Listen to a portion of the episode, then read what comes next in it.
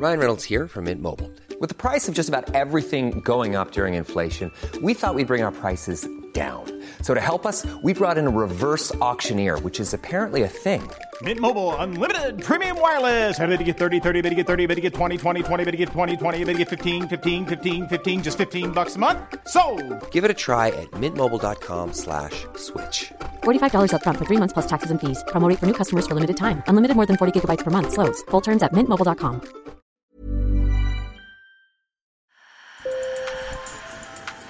Bonjour. Hello. Hola. Marhaba bikoum. sur le fil. Le podcast d'actu de l'AFP. Des nouvelles choisies pour vous sur notre fil info. Il y a quelques jours, nous avons reçu ce message sur le WhatsApp de Sur le fil. Bonjour Michaela, je suis Jean Digonnet, j'ai écouté euh, vos, vos podcasts. Alors moi il y a un sujet qui m'intéresse depuis plusieurs années. Je me suis engagé dans la transition écologique aussi pour cette raison-là. En fait la question c'est est-ce que on doit toujours faire des enfants en 2022 En ce sens du coup j'ai écrit une lettre à l'enfant que je n'aurais potentiellement pas pour expliquer les raisons pour lesquelles euh, je, je me posais ces questions-là. Et euh, donc voilà, je pense que c'est un sujet qui pourrait être intéressant à traiter. Et oui, Jean a raison, c'est un sujet qui mérite d'être traité. Selon une enquête récente de la prestigieuse revue scientifique The Lancet, 39% des jeunes de 16 à 25 ans hésitent à avoir des enfants car ils sont inquiets face à la crise climatique. Sur le fil. J'ai donc commencé par appeler Jean Digonnet. J'ai appris qu'il était né en Ardèche, dans une famille nombreuse. Il a 28 ans et fait en ce moment un master spécialisé en éco-conseil à Strasbourg. Il m'a lu des extraits de sa lettre. Voici comment elle démarre. Lettre à l'enfant que je n'aurais potentiellement pas. Salut mon gars. À l'heure où j'écris ces mots, je ne sais pas encore si on s'en rencontrera. Je t'imagine cependant à ta naissance, ton petit corps blotti contre maman, peau à peau pour tes premiers instants. Tu sais, papy m'a toujours dit que l'objectif de la vie, c'est de construire une famille.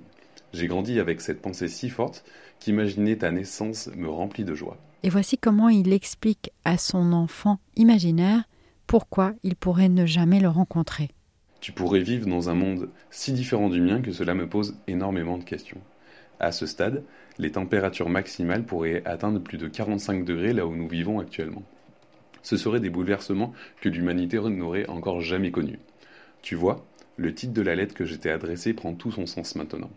Je te veux, je te souhaite, mais je ne veux pas que cette envie soit purement égoïste.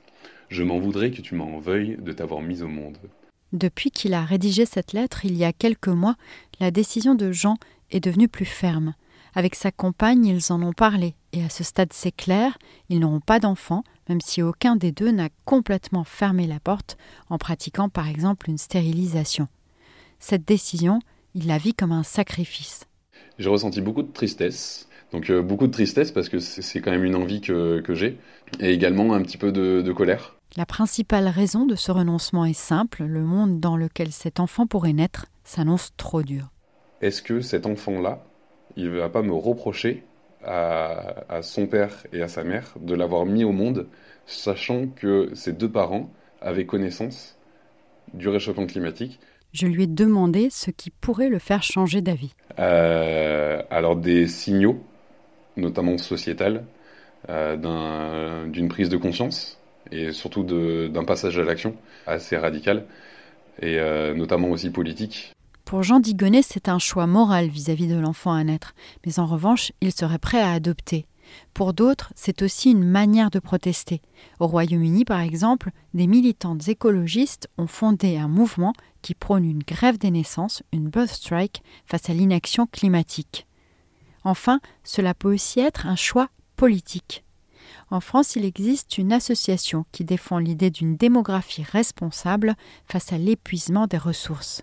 Démographie responsable est une association écologiste et décroissante qui euh, prône un ralentissement de la hausse de la population mondiale, une stabilisation puis une diminution. Alice Rallier, qui en est membre, a choisi depuis longtemps de ne pas avoir d'enfant.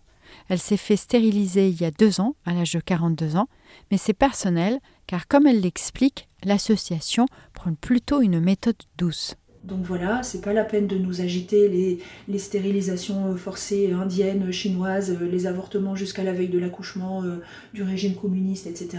Nous prenons l'incitation au, fait d'avoir un enfant de moins. Hein. donc faire 3 c'est toujours mieux qu'en faire 4, en faire 2 c'est mieux qu'en faire 3, en faire 1 c'est mieux qu'en faire 2, et si on en fait 0, et eh bien tout va très bien.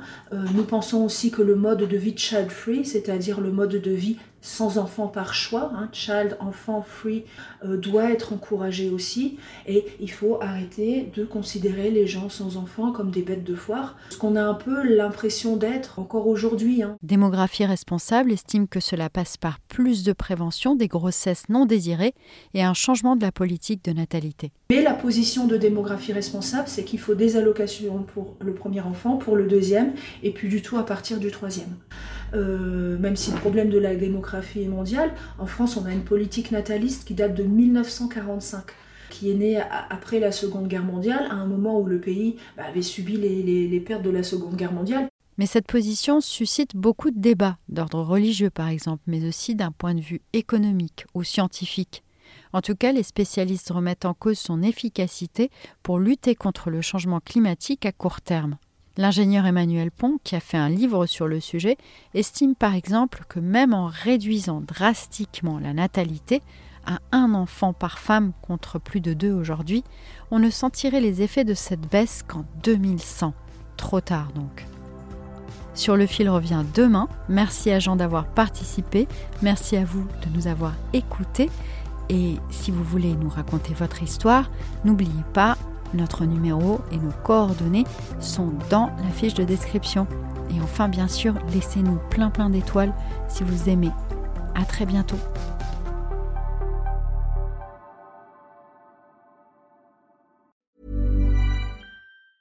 Hey, it's Danny Pellegrino from Everything Iconic. Ready to upgrade your style game without blowing your budget? Check out Quince. They've got all the good stuff shirts and polos, activewear, and fine leather goods all at 50 to 80% less than other high-end brands. And the best part? They're all about safe, ethical, and responsible manufacturing. Get that luxury vibe without the luxury price tag. Hit up quince.com slash upgrade for free shipping and 365 day returns on your next order. That's quince.com slash upgrade.